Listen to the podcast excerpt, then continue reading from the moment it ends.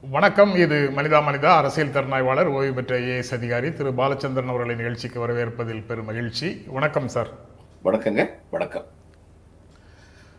செந்தில் பாலாஜியை அமைச்சர் பதவியிலிருந்து நீக்குகிறேன் அப்படின்னு முதல்ல ஒரு அறிவிப்பை கொடுத்துட்டு அதுக்கப்புறம் அதை நிறுத்தி வைக்கிறேன்னு ஆளுநர் சொன்னதுக்கு முதலமைச்சர் ஸ்டாலின் பதில் கடிதம் நேற்று கொடுத்திருக்கிறார். அதில் விரிவாக உச்சநீதிமன்றத்தினுடைய தீர்ப்புகளையும் மேற்கோள் காட்டியிருக்கிறார். இன்றைக்கு நாளிதழ்களில் ஹிந்துவில் இரண்டு விஷயங்கள் இருக்குது சார். ஒன்று செய்தியாக இருக்குது ஓய்வு பெற்ற நீதி நாயகம் சந்துரு அவர்களுடைய கருத்தும் நீதிநாயகம் ஹரிபரந்தாமன் அவர்களுடைய கருத்தையும் கேட்டு தப்பு மேலே தப்பு செய்கிறாரு ஆளுநர் அப்படின்னு ஒரு நியூஸ் ஐட்டமாக போட்டிருக்கிறாங்க. தப்புக்கு மேல் தப்பு செய்கிறார் ஆளுநர் அப்படின்னு அவங்க சொல்கிறாங்க இன்னொன்று ஹிந்துவில் எடிட் பேஜ் ஆர்டிக்கிள் வந்து Acharya PDT Acharya Lok Sabha general secret secretary ஜெனரலாக இருந்தவர். அவர் எழுதிய ஒரு பத்தி வெளியாகி இருக்கிறது ஆளுநரின் செயல் ஆபத்தானது அரசமைப்பு சட்டத்துக்கு எதிரானது அப்படிங்கிற தலைப்பில் அந்த பத்தியும் வெளி வெளியாகி இருக்கிறது நம்ம வழக்கமாக செய்தி அல்லது நிகழ்வு அதன் அடிப்படையில் நாம் இருவரும் பேசுவோம். அது ஒரு முழுமையான தகவல்கள் நமக்கு கிடைக்காம செய்திகளில் இருக்கக்கூடிய செய்தித்தாள்களில் அல்லது இணையதளங்களில் இருக்கக்கூடிய செய்தியின் அடிப்படையில் நம்ம பேசுவோம். இன்றைக்கு அந்த செய்தி தான். முதலமைச்சருடைய கடிதம் ஆளுநருடைய கடிதம் இதெல்லாம் பற்றி தான் பேசவும் போகிறோம். ஆனால் மத் பிற நபர்களுடைய கருத்துக்களின் அடிப்படையில் அந்த உரையாடலை அமைத்துக் கொள்ளலாம் முதல்ல அப்படின்னு ஒரு எண்ணத்தில் அந்த கேள்வியை கேட்குறேன் சார். அந்த காலம் பற்றி என்ன சார் நினைக்கிறீங்க? P D T Acharya? இல்ல பிடி ஆச்சரியர் ரொம்ப அவர் இதுக்கு முன்னாடி செக்ரட்டரி ஜெனரலா லோக்சபால இருந்தவர். அவர் ரொம்ப தெளிவா வந்து எழுதியிருக்காரு. அதாவது இந்த கலோனியல் கவர்மெண்ட்ல கவர்னர் வந்து இந்த nineteen thirty five government of India ஆக்ட்னு சொல்லுவாங்க. அது எப்படின்னா நேரம் கவர்னருக்கு தான் இப்போ இப்போ இப்போ இந்த இதுல எல்லாம் யூடில எல்லாம் அது தேர்ந்தெடுக்கப்பட்ட அரசு இருந்தாலும் இப்போ டெல்லியில் அதுதானே பெரிய பிரச்சனை. தேர்ந்தெடுக்கப்பட்ட அரசு இருந்தாலுமே இவங்களுக்கு லெப்டினன்ட் கவர்னருக்குன்னு சொல்லி அதிகாரங்கள் அதிகமாக வழங்கப்பட்டிருக்கின்றன. அதே மாதிரி தான் பாண்டிச்சேரியிலையும். இப்போ முதல்ல nineteen thirty five government of India act வந்தபோது பிரிட்டிஷ் காலத்துல வந்தபோது எல்லா கவர்னர்களுக்கும் மாநில கவர்னர்களுக்கும் அப்படிப்பட்ட அதிகாரம் வழங்கப்பட்டிருந்தது. த மினிஸ்டர்ஸ் கண்டினியூ இந்த with at the pleasure of the governor அப்படின்னு சொல்லி சொல்லுவாங்க. இப்போ இவர் ஈஸ்ட் இந்தியா கம்பெனியில் வேலை பார்க்கறத நினச்சிக்கிட்டு இருக்காரு இந்த கவர்னர்னு தெரியல. ஏன்னா a lot of water has flown over the Ganges. சுதந்திரம் அடைஞ்சாச்சு இந்தியா நைன்டீன் ஆயிரத்தி தொள்ளாயிரத்தி நாற்பத்தி ஏழு ஆகஸ்ட் பதினஞ்சாம் தேதி இந்தியா சுதந்திரம் அடைந்து விட்டது என்பதை யாராவது கவர்னருக்கு சொல்ல வேண்டும். அதற்கு பின்னால் ஆயிரத்தி தொள்ளாயிரத்தி ஐம்பத்தி ரெண்டு ஜனவரி மாதம் நாம் நம்முடைய புதிய அரசியலமைப்பு சட்டத்தை ஏற்றுக்கொண்டோம் அப்படிங்கிறதையும் கவர்னருக்கு வந்து யாராவது சொல்லணும். நம்ம இப்போ வந்து நாம் அனைவரும் ந- இந்திய மக்களாகிய நாம் நமக்கு நாமே அளித்த இந்திய அரசியலமைப்பு சட்டத்தின் கீழ்தான் இருக்கிறோம். சட்டம்ங்கிறது அதுதான். பிரைமரி லா அந்த சட்டத்தின் கீழ் இந்த மாநில ஆர்டர் செய்தது முற்றிலும் விரோதமானது. அதைத்தான் இவர் சொல்றாரு ஆச்சாரியா. இது ஆபத்தானது அரசியலமைப்பு சட்டத்திற்கு எதிரானதுன்னு. ஆபத்தானதுன்னு ஏன் சொல்றாருன்னா தேர்ந்தெடுக்கப்பட்ட ஒரு அரசுடைய முதலமைச்சருக்கு தெரியாம அல்லது அவர் வந்து ஆலோசிக்காம இவர் வந்து இந்த மாதிரி வந்து தன்னிச்சையாக செயல்கள் நடத்தினா தேர் நான் ஆங்கிலம் சொல்லுவாங்க there be a constitutional breakdown அந்த நிலைமைக்கு வந்து இவர் வந்து இப்ப கொண்டு போயிட்டு இருக்காரு இந்த இந்த மாநில கவர்ன் இந்த ஆளுநர் செய்யறது ரொம்ப பெரிய தவறு. ஒன்றிய அரசுல வந்து பொறுப்பானவங்க இருந்தா இந்தியார் வந்து இந்த ஆளுநர் வந்து திரும்ப பெற்றிருப்பாங்க. ஆனா அவங்க தான் இதெல்லாம் செய்ய தூண்டுறாங்கன்னு சந்தேகம் வருது நமக்கு. ஒன்றிய அரசு தானே சார் அந்த இதை நிறுத்தி வைப்பதற்கு காரணமாக இருந்திருக்குது. காப்பாத்தி இருக்குது ஆளுநரை. எங்க ஆளுநருடைய? இதுல கோர்ட்டுக்கு போயிருந்தா கவர்னர் கிளிகளையும் கிழிச்சிருப்பாங்க. கோர்ட் வந்து. அந்த இது அவமானம் வரக்கூடாதுங்கிறதுக்காக ஒன்றிய அரசு வந்து சொல்லியிருக்காங்க. இவர் என்ன ஒரு மாநிலத்துடைய ஆளுநர் கா மத்தியான சட்டத்தை போட்டு ஆர்டர் போட்டு சாயந்தரம் வித் வித்ரா வாங்குறவரு என்ன மரியாதை இருக்கும் யாருக்கும்? அப்ப இவருக்கு எதுவுமே வந்து யோசிக்க தெரியாதா? இந்த டொமைன் நாலேஜ்னு சொல்லுவாங்க. அதாவது ஒரு குறிப்பிட்ட துறையில வேலை பார்க்குறவங்களுக்கு அந்த குறிப்பிட்ட துறையை பற்றின அறிவு வந்து பூரணமாக இருக்க வேண்டும். அல்லது பூரணமாக அறிவு படைத்தவர்களால் அவர்கள் வழிநடத்தப்பட வேண்டும். They will can they should consult people who have domain knowledge இப்போ நம்ம சர்வீஸ் வந்து ஐஏஎஸ் எடுங்க அது வந்து ஒரு ஜெர்னலிஸ்ட் சர்வீஸ் இப்போ நான் வந்து ப- பத்து வருஷம் இதில் டிஸ்ட்ரிக்ட்ல இருந்தேன். அதுக்கப்புறம் வந்து ஒரு ரெண்டு வருஷத்துக்கு சிவில் சப்ளை கார்பரேஷன் எம்டியாக இருந்தேன்.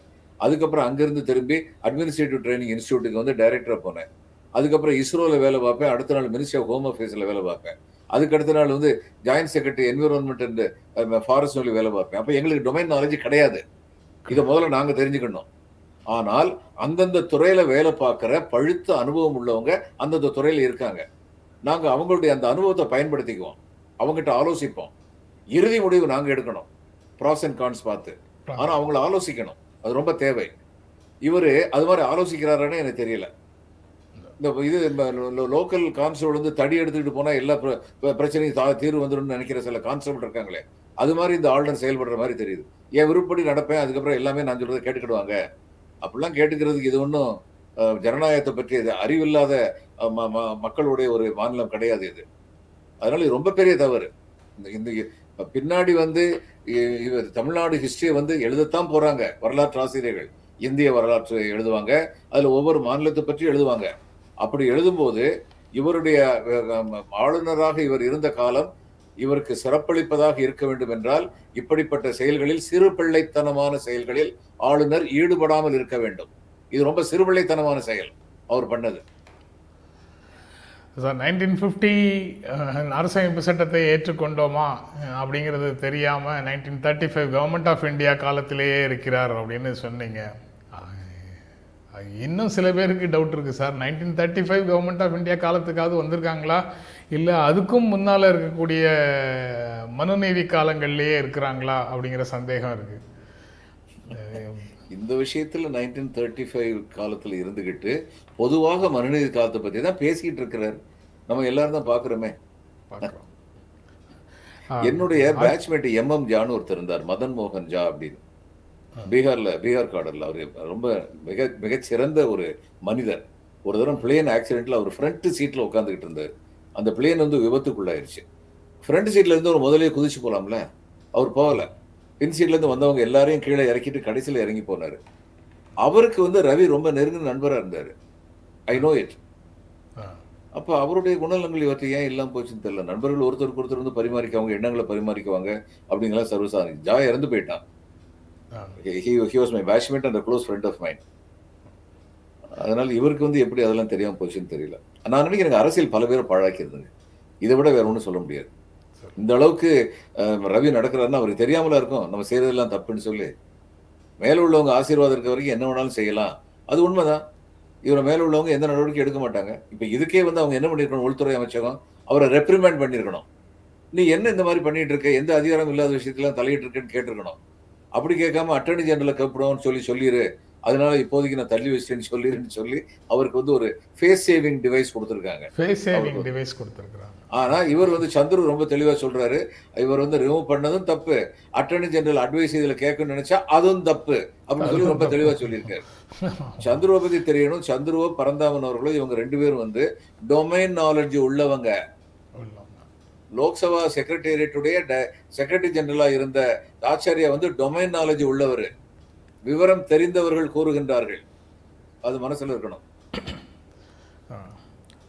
இதில் பிடிடி ஆச்சாரி சொல்றாரு சார் தமிழ்நாடு கவர்னர் இந்த மாதிரி அமைச்சரை டிஸ்மிஸ் செய்யலான்னு தனக்கு அதிகாரம் இருப்பதாக நினைப்பது அந்த நீங்க சொன்ன மாதிரி கலோனியல் கவர்னருக்கு இருக்கக்கூடிய அதிகாரம் தனக்கு இருப்பதாக நினைத்து கொண்டிருக்கிறார். ஆனால் இப்படி அவர் செயல்பட அனுமதித்தால் அந்த செயல் வந்து கூட்டாட்சிக்கு மிகப்பெரிய அளவில் வேட்டு வச்சிரும். அந்த federal putting the federal system in jeopardy அப்படின்னு சொல்கிறாரு இது வந்து potential to destabilise state governments இது மாநில அரசுகளே இல்லாமல் எல்லாவற்றையும் கை வைக்கக்கூடிய நிலைக்கு இது இட்டு செல்லும் மிக மோசமானது ஒரு முன்னுதாரணம் அப்படின்னு அவர் சொல்றது உண்மை. ஏன்னா பாருங்க எங்களுக்கு வந்து எங்க டியூவல் என்ஜின் கொடுக்கல நீங்க? அங்க தமிழ்நாட்டுல தனி என்ஜின் இருக்கா? நாங்க எங்க என்ஜின் கவர்னர் மூலமா நாங்க இங்க வந்து இம்போஸ் பண்ண பார்ப்போம். அப்படிங்கிற முயற்சி தானே இதெல்லாம்? இது- வேற என்ன? மசோதாக்கள் வந்து சட்டமன்றத்தில் நிறைவேற்றினதுக்கு அப்புறம் இவரே வச்சுக்கிடுவாரு. அதுக்கப்புறம் அதுக்கு ஒரு விளக்கம் கொடுத்தாரு. நீ ஏன் இவ்வளவு நேரம் வச்சிருக்கீங்கன்னா இவ்வளவு காலம் வச்சிருக்கேனாலே அது ரிஜெக்ஷன் தானே அர்த்தம். இதெல்லாம் புதுசு புதுசு புதுசா இருக்கு இவர் பேசுறதெல்லாம். சிறு நான் மறுபடியும் சொல்றேங்க இவருடைய பல நடவடிக்கைகள் வந்து சிறு பிள்ளைத்தனமாக இருக்கின்றன. அந்த இடத்துல உட்காந்துக்கிட்டு செய்யக்கூடாத காரியம். இதெல்லாம்.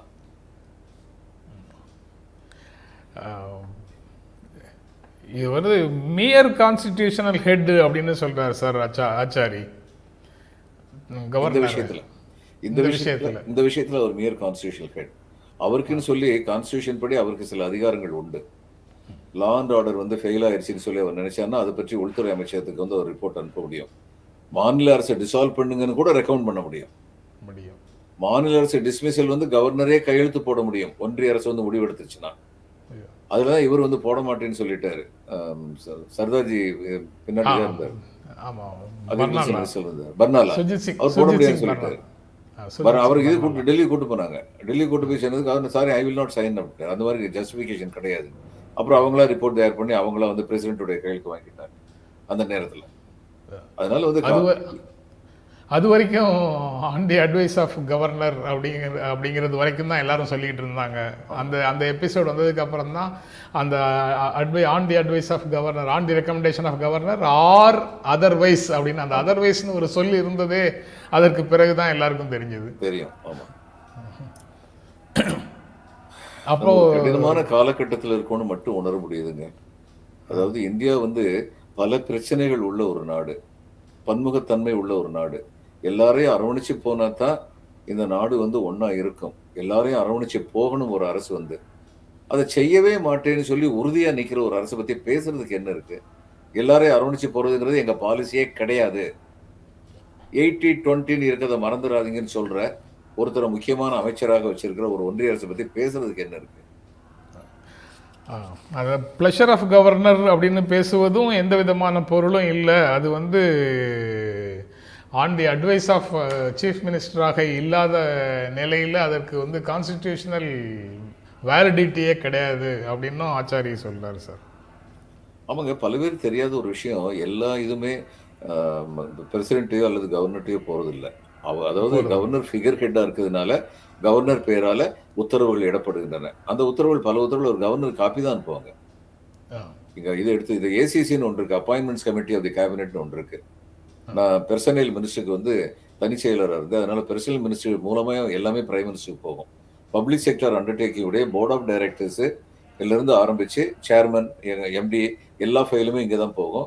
முந்தி வந்து டெபுட்டி செக்ரட்டரியிலேருந்து எல்லாம் போய்கிட்டு இருந்தது. பிறகு இப்போ அதை நிப்பாட்டாங்க ஜாயின்ட் செக்ரட்டரியிலேருந்து போனால் போதும் அப்படி டெபுட்டி செக்ரட்டரிலாம் அந்த பெர்சனல் செக்ரட்டரியும் அந்த கன்சர்ன்டு மினிஸ்ட்ரியுடைய செக்ரட்டரியும் சேர்ந்து கலந்து பேசிட்டா போதும். அது ரொம்ப சீனியர் போஸ்ட்லன்னு சொல்லி ஒரு சில ஆண்டுகளுக்கு முன்னாடி முடிவெடுத்தாங்க ஆனா அதுக்கு முன்னாடி வந்து அது இப்போ உள்ள நிலவுப்படி இணைச் செயலர் பதவியிலிருந்து ஆரம்பித்து ஆரம்பிச்சு அரசு பதவிகள் எல்லாமே இந்த ACC appointments committee of the cabinet major general இருந்து ஆரம்பிச்சு lieutenant general general of the army இதே மாதிரி ஏர் சீஃப் மார்ஷல் எல்லாமே வந்து இவங்க இந்த பர்சனல் மினிஸ்ட்ரி மூலமா தான் போகும். இதுல முடிவெடுக்கிறது வந்து ACC appointments committee of the cabinet appointments committee of the கேபினெட்ல யார் யாரெல்லாம் இருக்காங்கன்னா அந்த துறையைச் சேர்ந்த அமைச்சர் அதுக்கப்புறம் உள்துறை அமைச்சர் பிரதம மந்திரி. இவங்க மூணு பேர் இருக்காங்க. இதில் பிரசிடென்ட்லாம் கிடையாது. எல்லா இடமுமே பிரசிடென்ட் இஸ் ப்ளீஸ்னு சொல்லி தான் போடுவாங்க. ஆனால் நார்மல் டே டு டே அட்மினிஸ்ட்ரேஷன்லாம் வந்து பிரசிடென்ட்டுக்கு போகவே போகாது. அதே மாதிரி தான் இங்கே கவர்னரும் இங்கே போடுற எல்லா உத்தரவும் கவர்னர்கிட்ட கேட்டு போடுறது கிடையாது. கவர்னருக்கு இன்டிமேட் பண்ணுவாங்க. அது நாங்கள் வேடிக்கையாக சொல்லுவோம். பிரசிடென்ட்டுக்கு எங்கள் மேலே கோவம் வந்துச்சுன்னா கூட அவர் எப்படி எழுதுவார்? The president is please to be displease தான் எழுதுவார். அவர் முதல்ல ப்ளீஸ்ட் ஆயிடுவார் அது மாதிரி சொல்லுவோம் நாங்கள் அது மாதிரி கவர்னர் வந்து ஹி இஸ் ஆல்வேஸ் ப்ளீஸ்ட் ஆனா அவரு பிளீஸ் அங்க உட்காந்துருக்க வேண்டியதுதான். அது செயல் வடிவம் செ- செயலாற்றுகிற பொறுப்பும் அதிகாரமும் தேர்ந்தெடுக்கப்பட்ட அரசுக்குத்தான் உண்டு. இதுல சந்தேகமே கிடையாது. ஒரு ஜஸ்டிஸ் ஹரிபரந்தாமன் சொல்றது டிஸ்குவாலிஃபிகேஷன் ஆஃப் மினிஸ்டர்ஸ் அல்லது எம்எல்ஏ எம்பி இது எல்லாமே அந்த ரெப்ரசன்டேஷன் ஆஃப் பீப்புள்ஸ் ஆக்டில் தான் அதிகமாக வருது. கான்ஸ்டியூஷனுக்குள்ள அந்த மாதிரி செய்திகள் அஞ்சு காரணங்களால ஒரு மந்திரி. வந்து நீக்கப்பட முடியும். அந்த அஞ்சு காரணத்தையும் குறிப்பிடும் போது இந்த அன்சவுண்ட் மைண்டு அல்லது இன்சால்வன்சி இது மாதிரிப்பட்ட காரணம்லாம் சொல்லும் பொழுது அஞ்சாவது வந்து if he is disqualified under any central act ஒன்றிய அரசின் எந்த சட்டத்தின் கீழாவது அவர் தகுதியற்றவராக காணப்பட்டால் அவரை நீக்கலாம். ஆனா அந்த ஒன்றிய அரசுல எந்த சட்டம் அதை பத்தி பேசுதுன்னா நீதியரசர் பரந்தாமன் சரியா சொல்லியிருக்காரு. ரெப்ரசன்டேஷன் ஆஃப் பீப்புள்ஸ் ஆக்ட் தான். அது மட்டும்தான் பேசுது. அது வந்து ரெண்டு வருஷம் அல்லது அதுக்கு மேல ஒருத்தருக்கு வந்து தண்டனை கொடுக்கப்பட்டால் அவர் தகுதி இழந்தவர் ஆகி விடுகிறார். அது உண்மையில ரெண்டு வருஷம் அதுக்கு மேல கொடுத்தோம்னா he automatically stands disqualified stand disqualified இதில் நீங்கள் சொன்ன ஐந்து காரணங்களில் மனநிலை சரியில்லாமல் முடிவெடுக்க முடியாத மனநிலை கொண்டவராக இருந்தால் அப்படிங்கிற மாதிரியான விஷயமும் பொருளாதார ரீதியாக மிகவும் இன்சால்வெண்டான இன்சால்வன்சி அப்படிங்கிறதும் காரணம் முதல் ரெண்டு காரணங்கள். அந்த மாதிரி காரணங்கள் எதுவும் இல்லை. உடல்நலக்குறைவுங்கிறத தாண்டி எதுவும் இல்லை. குற்றம் சாட்டப்பட்டவர்கள் வந்து பதவியில் இருக்கக்கூடாது அப்படின்னு வந்தால் பாதி பேருக்கு மேலே பதவியில் இருக்க மாட்டாங்கங்கிறதையும் அது மட்டும் இல்ல எளிதா யாருமே குற்றச்சாட்டு இல்லைங்க குற்றம் சாட்டிடலாம். திரும்ப திரும்ப சார்ஜ் ஷீட் ஆனதுனால ஒருத்தரை பதவி விட்டு நீக்கணும்னு சொல்லி சொல்லும் பொழுதெல்லாம் எலெக்ஷன் கமிஷனே அப்படி பேசியிருக்காங்க. ஆனா நான் வந்து கவர்மெண்ட்ல இருந்திருக்கேன் நான் பார்த்திருக்கேன். சோயன் முகர்ஜின்னு எனக்கு ரொம்ப திறமையான ஒரு அடிஷனல் எஸ்பி இருந்தார். ஒரு ரயில்வேஸ்ல வந்து ஒரு சின்ன செக்கல் வந்தபோது நாங்கள் ரெண்டு பேரும் போயிருந்தோம். எனக்கு நல்லா நினைவு இருக்கு. யூனியன் லீடர் வந்து இவர்கிட்ட ரொம்ப கண்ணியமா பேசுறாரு. ஐயா நீங்கள் காவல் அதிகாரி. நீங்கள் நினைத்தால் நான் யூனியன் லீடர் நீங்கள் நினைக்காவிட்டால் நான் கிரிமினல் எனக்கு அது தெரியும். அப்படி உங்களால் ஆக்க முடியும். இதுதான் உண்மை. யாரை வேணாலும் கிரிமினல் சொல்லி காமிச்சிடலாம். எதுக்காக வேண்டி இங்க வந்து ஜட்ஜி இருக்காங்க? அப்படி யாரை வேணாலும் இவங்க காமிச்சாங்கன்னா உண்மையிலேயே அவர் கிரிமினலா இல்லையான்னு பார்க்கறது தானே ஜட்ஜி இருக்காங்க. இதில் முதலமைச்சர் நேற்று எழுதிய கடிதத்தில் இன்னொரு முக்கியமான செய்தி இருக்குது சார். ஒரு பக்கம் முன்னாள் அதிமுக அதிமுகவோட முன்னாள் அமைச்சர்கள் மேலே விசாரணையெல்லாம் வேகம் எடுக்கலை அப்படி இது சுணங்கி போய் இருக்குதுன்னு திமுக மேலே குற்றம் சாட்டு வச்சுக்கிட்டே இருக்கிறாங்க பொதுமக்கள் மத்தியில். பிஜேபி வச்சுக்கிட்டு இருக்கிறாங்க. ஆனால் வேறு சிக்கலை அவர் சுட்டி காட்டுறாரு முன்னாள் அமைச்சர்கள் மீதான விசாரணைக்கு தவறு செய்த அதிகாரிகள் மீதான விசாரணைக்கு அனுமதி தராமல் நீங்கள் மௌனமாக வைத்திருப்பது ஏன் அப்படின்னு ஆளுநருக்கு ஒரு கேள்வி வைக்கிறாரு கேட்குறாரு விவரிக்க முடியாத நீண்ட மௌனம் உங்களிடம் இருக்கிறது அது போன்ற விஷயங்களில். அதன் மூலமாக இரட்டை நிலைப்பாடு கொண்டவராக இருக்கிறீர்கள். செந்தில் பாலாஜி விஷயத்தில் இவ்வளோ விஷயத்த சொல்கிறீங்க அங்கே அவங்க மேலே நடவடிக்கை எடுப்பதற்கு அனுமதியே கொடுக்காமல் வைத்திருக்கிறீர்கள்ங்கிறத சுட்டி காட்டுறாரு இது ஒரு புதிய செய்தியாகவும் இருக்கு. புதிய தகவல் புதிய தகவலாகவும் கிருஷ்ணராவ் வந்து ஒரு காலத்துல வந்து ஸ்பீக்கரா இருந்தார். தமிழ்நாடு அசெம்பிளியில் வந்து மெட்ராஸ் அசெம்பிளியில் வந்து ஸ்பீக்கர் அண்ணா மெட்ராஸ் அசெம்பிளி. அந்நேரம் திரு அண்ணாதுரை அவர்கள் அவரை பத்தி சொல்லும்போது சொன்னார். சபாநாயகர் பதவி நாற்காலில் அமர்ந்ததனால் பெருமை பெற்றவர்கள் பல பேர் ஆனால் கிருஷ்ணாராவ் அமர்ந்ததனால் இந்த நாற்காலி பெருமை பெற்றது அப்படின்னு சொன்னார். ஏன்னா அவர் அந்த அளவுக்கு நியூட்ரலா இருந்தார். ஒரு கவர்னர் வந்து அப்படித்தான் இருக்கணும். அப்படி இருந்தால் தான் கவர்னர் மேலே மரியாதை வரும். எல்லா விதத்துலையும் ஃபெயில் ஆகிற தகுதியோடு நம்ம கவர்னர் இருக்காருன்னு தான் சொல்ல முடியும். இவர் நடக்கிறதெல்லாம் பார்த்து. சரி சார். அதுக்கப்புறம் சார் இது ஒரு முக்கியமான செய்தி. பேச முடியாமலே போயிட்டு இருக்குது. கண்ணீர் துடைக்க நீளும் கை. இரண்டு நாள் பயணம் வந்து மணிப்பூருக்கு போயிட்டு ராகுல் காந்தி திரும்புகிறார். கேம்பில் வந்து அவருடைய கெஸ்டர்ஸ் அவங்களோட ரொம்ப மூவிங்காக இருக்குது அவரை பார்த்த உடனே தங்களுடைய துன்பத்தை அவங்க வந்து கண்ணீரோடு சொல்கிறார்கள். இவர் இவர் இவர் வந்து அந்த கண்ணீர் துடைக்க நீளும் கைகளைப் போல இவருடைய பிரசன்ஸ் இருக்குது அனைத்து ஆறுதல் சொல்லும் நெஞ்சம் கொண்டவராக சில இடங்களில் நடந்துக்கிறாரு. அவங்களுக்கு ஆறுதல் சொல்கிறாரு ஒரு வெற்றிடத்தை ராகுல் காந்தி நிரப்பி இருக்கிறார் அப்படின்னு இன்னைக்கு நேற்று செய்திகள்லேயும் ஒரு நாளிதழில் போ போட்டிருக்கிறாங்க. தடைகளை மீறி ஆறுதல் தெரிவித்தார் ராகுல் காந்தி அப்படின்னு சொல்கிறாங்க அரசு உருவாக்கிய வெற்றிடத்தை நிரப்பினார் ராகுல் காந்தி அப்படின்னு சொல்கிறாங்க அவர் வந்து ரொம்ப எளிமையாக மக்களுடைய வேதனையை நான் பகிர்ந்து கொண்டேன் அவர்களிடமிருந்து பகிர்ந்து கொண்டேன் அப்படின்னு மட்டும் சொல்றாரு. மணிப்பூர் நிகழ்வுகளை எப்படி சார் பார்க்குறீங்க? இந்த நேரத்தில் ராகுல் காந்தி போனதே அவருடைய துணிச்சலையும் பரிவையும் தான் காட்டுது. ஏன்னா ஐம்பத்தாறு நாட்களாக தொடர்ந்து அங்கு வந்து அமைதியின்மை நிலவுகிறது அப்படிங்கும்போது எந்த அன்ரூலி எலிமெண்ட்டும் ஏதாவது ஒரு இடைஞ்சல் பண்ணுறதுக்கான வாய்ப்புகள் இருக்கலாம். ஆனால் அவர் அதை பற்றி கவலைப்படல. அவர் வந்து இந்த ஏன்னா அவர் வந்து ஒரு ஒரு சார்பாக பேசலை அவர். எல்லார்ட்டையும் அவர் வேண்டுகோள் இருக்கிறது முதல்ல அமைதிக்கு திரும்பட்டும் அப்படின்னு தான் சொல்றாரு. இதை விட பொறுப்பாக வந்து யார் நடக்க முடியும் இப்படிப்பட்ட தருணத்தில்? ஏன் ஐம்பத்தாறு நாளாக பிரைம் மினிஸ்டர் வந்து வாய் பேசாமல் மௌனியாக மௌனியா இருக்காரு? எனக்கு திரும்ப திரும்ப என்ன சந்தேகம் வருதுன்னா நம்ம வந்து மெஜாரிட்டியை வந்து சப்போர்ட் பண்ணிடுவோம் இந்துக்களாக இருக்கிற மெஜாரிட்டி வந்து சப்போர்ட் பண்ணிடுவோம் இவங்கெல்லாம் கத்துறதெல்லாம் கத்தி ஓஞ்சதுக்கப்புறம் என்ன ஆகும்? ஒன்றும் ஆகாது. அப்போ மெஜாரிட்டியாக வந்து இந்துக்கள் மத்தியில் ஒரு நம்பிக்கை வரட்டும். நம்ம இந்துவாக இருந்தால் எப்படி இருந்தாலும் இந்த அரசு நமக்கு சப்போர்ட் பண்ணணும்னு அப்ப இந்துக்கள்ங்கிற ஒரே கொடையின் கீழ் அவங்க வந்து வரட்டும். நமக்கு வந்து ஓட்டு போட்டுட்டோம். அப்படிங்கிற திட்டம் இருக்கா? அதுக்கு மணிப்பூர் ஒரு எக்ஸ்பெரிமெண்ட்டை யூஸ் பண்ணிட்டு இருக்காங்களா? அது அந்த ஆங்கிளில் புரிந்து கொள்ள தொடங்கினால் ரொம்ப ஆபத்தான சு எதிர்காலம் அல்ல சார் கண்ணில் தெரியுது. இந்தியாவின் பிற பகுதிகளில் இது போல நடக்க தூண்டுவது போலவும் அது மாறிடும்ல? ஆமா அப்படித்தான் மாறிடும். ஒரு என்கரேஜ்மெண்ட் ஆயிரும். இப்போ மணிப்பூர்ல வந்து இந்த நிலைமை சீரடியாம இவங்களுக்கு வந்து இந்த மலைவாழ் பழங்குடி மக்களுக்கு எந்த விதமான இதுவும் கிடைக்காம நீதியும் கிடைக்காம போயிருச்சுன்னா அதுக்கப்புறம் அதை பற்றி யாரும் இன்னும் பேசாம விட்டுட்டாங்கன்னா அதுக்கப்புறம் மற்ற மாநிலங்களும் இதை வந்து தொடர்காட்சியை வந்து தொடரலாமே?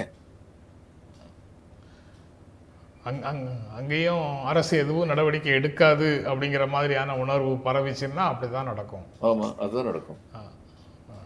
இன்று முதலம் மக்களின் மேல் விழுகின்ற அடி நாளை இந்திய நாட்டின் எந்த பகுதியிலும் உள்ள மக்களின் மேல் விழலாம்.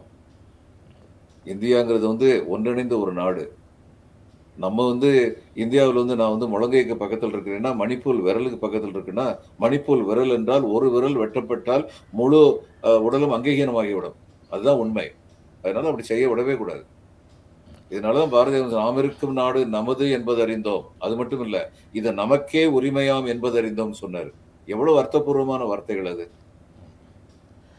இந்த முதலமைச்சர் ராஜினாமா செய்வதாக ஒரு செய்தி வந்தது. ஆனால் அது ஒரு நாடகமாக முடிஞ்சு போச்சு. பிரேன் சிங் ராஜினாமாவை கொடுக்க மாட்டேன். இக்கட்டான சூழலில் நானே இருந்து எல்லாவற்றையும் சமாளிப்பேன் அப்படின்னு திரும்ப சொல்லிட்டாரு. மக்கள் என்னன்னா இக்கட்டான சூழலை தொடர்ந்து இருக்கிறார் தொடர்ந்து. இதான் பண்ணியிருக்காரு. இதுல சீர் தீர்வு கண்டதுக்கு அவர் என்ன பண்ணியிருக்காரு? அது போக முன்னாடி அவர் ஜோடோ யாத்திரை போகும்போது இந்திய ஒற்றுமை பயணம் போகும்போது ராகுல் காந்தி தொடர்பாக நாம் பேசியிருக்கிறோம் சார். அவருடைய பிம்பங்கள் அவர் அவரை பற்றி வர்ற அவரோட ஃபோட்டோ வருதுல்ல சார். அவர் சாதாரண ஜனங்களை முழு அன்போடு அரவணைத்துக் கொள்கின்ற ஃபோட்டோக்கள் நிறைய ஜோடோ யாத்திரையின் போது வந்தது. நேற்று மணிப்பூரில் உள்ள இமேஜஸும் அந்த மாதிரி தான் வருது. துன்பத்தில் இருக்கக்கூடியவர்களை ஏதுமற்றவர்களை அரவணைக்கும் ஃபோட்டோ தான் வருது. ஆனால் ஜோட யாத்திரை சமயத்தில் பிரதமர் அந்த ம பிரதமர் அப்படி யாரோட இருக்கிறாருன்னு பார்த்தா இல்லை மக்களுக்கும் அவருக்கும் இடையில தூரம் இருக்குது அது பாதுகாப்பு காரணங்கள் இருக்கக்கூடும்னுலாம் அப்போ பேசணும். இப்போது அவர் யாரையெல்லாம் அணைத்திருக்கக்கூடிய ஃபோட்டோ சமீபத்தில் பார்த்த நினைவு வருதுன்னா ஜோ பைடன் அப்படின்னு புத்தின்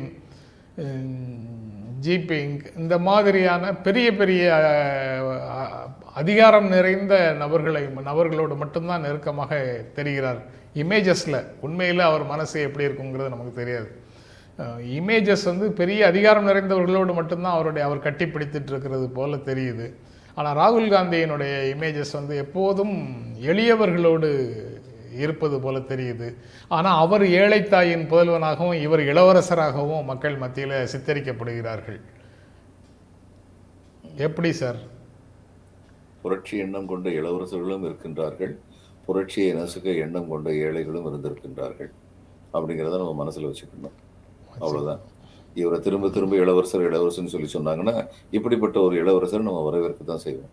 என்னைக்கு இவர் வந்து இது ஆயிரம் ஆண்டுகளாக நடக்கும் கருத்தியல் யுத்தம்னு சொல்லி ஒரு வார்த்தையை ராகுல் காந்தி சொன்னாரோ அவர் இந்தியாவுடைய சோஷியோ பொலிட்டிக்கல் கான்டெக்ட்டை நல்லா புரிஞ்சுக்கிட்டாருன்னு சொல்லி தெரியும். அதுல சந்தேகமே இல்லை. ரொம்ப நல்லா புரிஞ்சுக்கிட்டார். அந்த ஏழை எளியவர்களுக்கு அவர் காற்ற பரிவு எப்பொழுதுமே இருந்திருக்கலாம். இன்று இன்னும் அதிகமாக இருக்கிறது என்றால் இவர்கள் எந்த எந்த அளவிற்கு இந்த சிஸ்டத்தினால வஞ்சிக்கப்பட்டிருக்கிறார்கள் அப்படிங்கிறது அவரால் உணர முடியும். அதுதான் காரணமாக இருக்க முடியும். அஹ் செய்திகளினூடாக பார்க்கும்போது வேறு சில கோட்ஸ் மாதிரி சில விஷயங்கள் கண்ணில் பட்டது சார் வெறுப்பு நிறைந்த சர்வாதிகாரிக்கு அச்சம் தரும் சொல் அன்பு அப்படிங்கிற தலைப்பில் டெலிகிராஃபில் நேற்றைய பேப்பரில் ஒரு செய்தி இருந்தது. அப்புறம் நாடு குறித்தோ மாநிலம் பற்றியோ எதுவுமே தெரியாத கட்சி பாஜக அப்படின்னு சுப்ரியா சூலே தேசியவாத காங்கிரஸ் சரத்பவாருடைய மகள் இவங்க சொல்கிற குடும்ப ஆட்சியின் ஒரு அங்கம் அப்படின்னு சொல்லலாம். பவார்களுக்கு நீங்கள் ஓட்டு போட்டால் தேசியவாத காங்கிரஸுக்கு ஓட்டு போட்டால் நீங்கள் பவார்களுக்கு ஆதரவாக பவார்கள் குடும்பம் தான் வளரும்னு பிரதமர் சொன்ன சுப்ரியா சுலே வந்து நாடு குறித்தோ மாநிலம் பற்றியோ எதுவுமே தெரியாதது பாஜகன்னு சொல்கிறாங்க எல்லாம் தெரிஞ்சதுதான். எல்லாம் தெரிஞ்சிருக்காங்க. நாட்டை பத்தி நல்லா தெரிஞ்சிருக்காங்க. இப்படி இருக்கக்கூடாத நாடு நாங்கள் விரும்புகிற மாதிரியாக மாற வேண்டும் நாடுன்னு உழைச்சிக்கிட்டு இருக்காங்க எதிர்க்கட்சிகள் மேலே நம்பிக்கை இல்லை. எதிர்க்கட்சிகள் வந்து சிதறி கிடக்குது. எதிர்க்கட்சிகள் வந்து சேராது. அது வெறும் ஃபோட்டோ செஷன் தான். அங்கே எல்லாருமே ஊழல்வாதிகள் கைகோர்த்து இருக்கிறார்கள். மக்கள் அவர்களை நிராகரிப்பார்கள். மூன்றாவது முறையாக பிரதமராக இருப்பார் மோடி. அப்படின்னு பல உதடுகளில் இருந்து வார்த்தைகள் உதிர்ந்து கொண்டே இருக்கின்றன. ஆனால் இன்று நாளிதழில் இன்னொரு செய்தி இருக்குது. எதிர்க்கட்சிகளுக்கு போட்டியாக கூட்டணி பலத்தை அதிகரிக்கிறதுக்கு பாஜக திட்டமிடுகிறது அப்படின்னு ஒரு செய்தி இருக்குது அவங்க வந்து ஏக்நாத் ஷிண்டே எடப்பாடி இரண்டு பேர் ஏற்கனவே அவங்க கூட இருக்காங்க. மகாராஷ்டிராலையும் அண்ணா தமிழ்நாட்டிலையும் அதிமுகவும் ஏக்நாத் ஷிண்டேயோட சிவசேனையும் இருக்குது பீகாரில் சிராக் பாஸ்வான் உபேந்திர குஷ்வாகா ஜித் ஜித்தன் ராம் மாஞ்சி அப்படின்னு மூன்று கட்சிகளை தன் பக்கம் இழு இழுப்பதற்கு பேச்சுவார்த்தை நடத்தி கொண்டிருக்கிறார்கள் அப்படின்னு அந்த செய்தியில் சொல்கிறாங்க பீகார் தொடர்பாக மட்டும். அதுக்கப்புறம் சந்திரபாபு நாயுடு ஆந்திராவில் கொண்டு வர்றதுக்கு முயற்சி செய்கிறாங்க அகாலி தளத்தை திரும்ப கொண்டு வர்றதுக்கு முயற்சி செய்கிறாங்க எல்லா பேச்சுவார்த்தைகளும் எல்லா தரப்புலையும் நடந்து கொண்டிருக்கிறது அப்படிங்கிறதும் செய்திகள்ல இருக்கு. அஹ் தனியாகவே முந்நூறு சீட்டுக்கு மேலே எடுப்போம் அப்படின்னு ஒரு பக்கம் சொல்லிட்டு இருக்கிறாங்க. எல்லாத்துக்கும் மாற்று ஏற்பாடுகள் நடந்து கொண்டே இருக்கிற மாதிரியும் தெரியுது. பேக்கப்பா? அவங்க எதிர்க்கட்சி ஒற்றுமை பலப்பட்டு விடுமோன்னு பயப்படுறது நிஜம்தான். சந்தேகமே இல்லை. அந்த பீகார்ல வந்து அவங்க வந்து பாஸ்வானுடைய பையனை வந்து யூஸ் பண்ண பார்ப்பாங்க. அது எந்த அளவுக்கு பலிக்கும்னு சொல்லி தெரியல. போன தடவை வந்து இவருடைய நிதிஷ்குமாருடைய கட்சியெல்லாம் எங்கெங்கெல்லாம் போட்டி போட்டாங்களோ அந்த கட்சியில மட்டும் அந்த பையன் வந்து தன்னுடைய கேண்டிடேட்டை நிப்பாட்டி வச்சார். நிப்பாட்டி வச்சு நிதிஷ்குமாருடைய ஸ்ட்ரென்த்தை குறைச்சார். நிதிஷ்குமாரை நீங்க சிஎம் ஆகக்கூடாது உங்களோட நாங்க தான் அதிகமான சீட் வாங்கியிருக்கோம்னு சொல்லியிருந்திருப்பாங்க. ஆனா அதுக்கிடையில மகாராஷ்டிரால அவங்க விழுந்த அடியினால ஏன்னா அந்நேரம் வந்து இவங்க மூணு பேரும் சேர்ந்து கவர்மெண்ட் ஃபார்ம் பண்ணிட்டாங்க. காங்கிரஸும். சரத்பவார் காங்கிரஸும் சிவசேனாவும். அங்க விழுந்த அடியினால தான் அந்த நேரத்தில் நிதிஷ்குமார் தப்பிச்சது. நிதிஷ்குமார் எலெக்ஷன் முடிஞ்ச ரெண்டாவது நாள் ரிசல்ட் வந்தோன்னு நான் சொன்னேன். இப்பயே நிதிஷ்குமார் இந்த பிஜேபி கூட இருக்கிற உறவை முறிச்சிட்டு இவங்க கூட லல்லு பிரசாத் யாதவோட பையன் தேஜஸ்வி யாதவ் கூட இவர் வந்து உறவு வச்சுக்கிட்டாருனா தான் இவர் பொழப்பார் அரசியல்னு சொல்லி ரெண்டாவது நாள் சொன்னேன் நான். அதுக்கப்புறம் ஆறு மாசம் கழிச்சு அவர் அந்த முடிவை தான் எடுத்தார். அவருக்கு தெரியும் நம்மள பொம்மை சீஃப் மினிஸ்டர் அங்க உட்கார வைக்க பாக்குறாங்கன்னு. அதனால அதை விட்டு அவர் போக வேண்டிய நிலைமை வந்துருச்சு. இவங்களுக்கு பயம் இருக்கு. பீகார்ல வந்து ஏதாவது ஒரு குழப்பம் ஏற்படுத்த முடியாதான்னு பாக்குறாங்க. மகாராஷ்டிராவில் வந்து குழப்பத்தை நீடிக்க முடியாதான்னு பாக்குறாங்க. இங்க வந்து இவரை எடப்பாடி கூட எப்படி எடப்பாடிக்கு அது தெரிஞ்சிருக்கு. He knows he is in a stronger position today அவருக்கு அது தெரியும். எடப்பாடிக்கு வந்து அரசியல் புரியாம இல்லை. இந்த ரெண்டு பேர்ல ஏபிஎஸ் ஓபிஎஸ் ரெண்டு பேர்ல நிச்சயமா எடப்பாடி வந்து தேர்ந்த அரசியல் வித்தகர். அந்த ரெண்டு பேர்ல ஒப்பிட்டு பார்த்தீங்கன்னா ஆனா இவங்க சொல்றாங்களே அடிக்கடி இந்த ஊழல்வாதிகள் ஒன்று சேர்ந்திருக்கின்றார்கள்னு. அஸ்ஸாம் சீஃப் மினிஸ்டர் வந்து அவர் மேல என்னென்ன குற்றச்சாட்டுலாம் இவங்க சொன்னாங்க? இது மாதிரி வரிசையா எத்தனை சொல்லலாம்? முகுல் ராய் மேல என்னென்ன குற்றச்சாட்டுலாம் சொன்னாங்க? இந்த ஏக்நாத் ஷிண்டேயே வந்து மிரட்டாங்கன்னு சொல்லி பேசி இப்ப அதெல்லாம் நம்ம உண்மையை நம்ப வேண்டியிருக்கேன் உன் மேல இதெல்லாம் இருக்கு எங்களுக்கு தெரியும் அப்படின்னு சொல்லி பய பயங்காட்டி மிரட்டி வந்து கூப்பிட்டு வந்துட்டாங்களா? ஏன் இவர் வந்து டெல்லியில வந்து சிசோடியா வந்து சொன்னார்ல? ஓப்பனா சொன்னார்ல? எங்கிட்ட வந்து. சேர்ந்துருங்க எதுவுமே இல்லாம பாத்துக்கிறோம்னு சொன்னாங்க. சீஃப் ஆனா மினிஸ்டர் நான்- ஆக்கிடுறோம். ஆமா. நான் ஒரு ராஜ்புத். அது வேற. கடைசியில் ஜாதி தான் மேலே வருது. அந்த வார்த்தையை சொல்லாமல் இருந்திருக்கலாம். நான் ஒரு ராஜ்புத். இதுக்கெல்லாம் நான் பயப்பட மாட்டேன். அப்படின்னு சொல்லி சொன்னார். ஆக எல்லா இடத்துலையும் இவங்களுக்கு இருக்கிற எல்லா ஆயுதங்களையும் பயன்படுத்தத்தான் செய்கிறாங்க பயம் இல்லாமல் இருக்கு இவங்களுக்கு. அதிமுக எப்படி எடப்பாடியை வீக்கெண்ட் பண்ணுறதுக்காகவே ஓபிஎஸ்ஐயும் தினகரன் சசிகலாவையும் கையில் எடுத்து ஆப்ரேட் பண்ணாங்களோ அதே மாதிரி சிராக் பாஸ்வானோட சித்தப்பாவையும் அவங்க பக்கம் தூக்கிட்டாங்கல்ல சார். ஆமா. அஹ் சிராக் பாஸ்வான் கட்சியையும் உடைச்சி ஒரு பக்கத்தை தன் பக்கத்தில் வச்சுக்கிட்டு இப்போ வந்து பலவீனமான சிராக் பாஸ்வானை கூட்டணிக்கு கூப்பிடுறாங்க. ஆமா. அவருக்கு வேற வழி இல்லாம கூட்டணி சேருவார். பலவீனமா இருக்கும். அங்க வந்து ஒரு பத்து சீட் கிடைக்காதான்னு. இதே இவங்களுடைய எதிர்பார்ப்பு. எதிர்பார்ப்பு. இல்ல பார்லிமெண்ட்ல அசம்பிளில பத்து எதிர்பார்ப்பு பார்லிமெண்ட்ல ரெண்டு எதிர்பார்ப்பார் அதுக்கு மேல அவர் எதிர்பார்க்க மாட்டார் இப்படி பல்வேறு முயற்சிகள் சுற்றி நடந்துகிட்டு இருக்கு சார் நிகழ்ச்சியில் முயற்சியும் நடந்துகிட்டு இருக்கு எல்லா முயற்சியும் பாரதிய ஜனதா கட்சி நடத்திக்கிட்டு எங்களுக்கெல்லாம் பயம் இல்லை. நாங்கள்லாம் சர்வசாதாரணமா ஜெயிச்சிருவோம் அப்படின்னு வேற சொல்லிட்டு இருக்காங்க. எல்லாம் எனக்கு இவரை தான் கவுண்டமணியை தான் ஞாபகப்படுத்துது. அரசியல்வாதி வாழ்வில் இதெல்லாம் சகஜமப்பா அப்படின்னு சொல்றாங்க போல. ரொம்ப நன்றி சார் நான் நேற்றே வந்து சார் கோபமாக பேசிய நேரத்தில் நீ நிகழ்ச்சியை முடிச்சிட்டியே. சார் அதுலேருந்து ரிலாக்ஸ் ஆகி சிரிக்கிற நேரத்துல எல்லாம் நீ முடிக்கணும்னு ஒரு ஒரு கமெண்ட் போட்டார் சார் அதனால இந்த நொடியை கேப்சர் பண்ணிக்கிறேன் சார் இதோட நிகழ்ச்சி நிறைவு செய்கிறேன்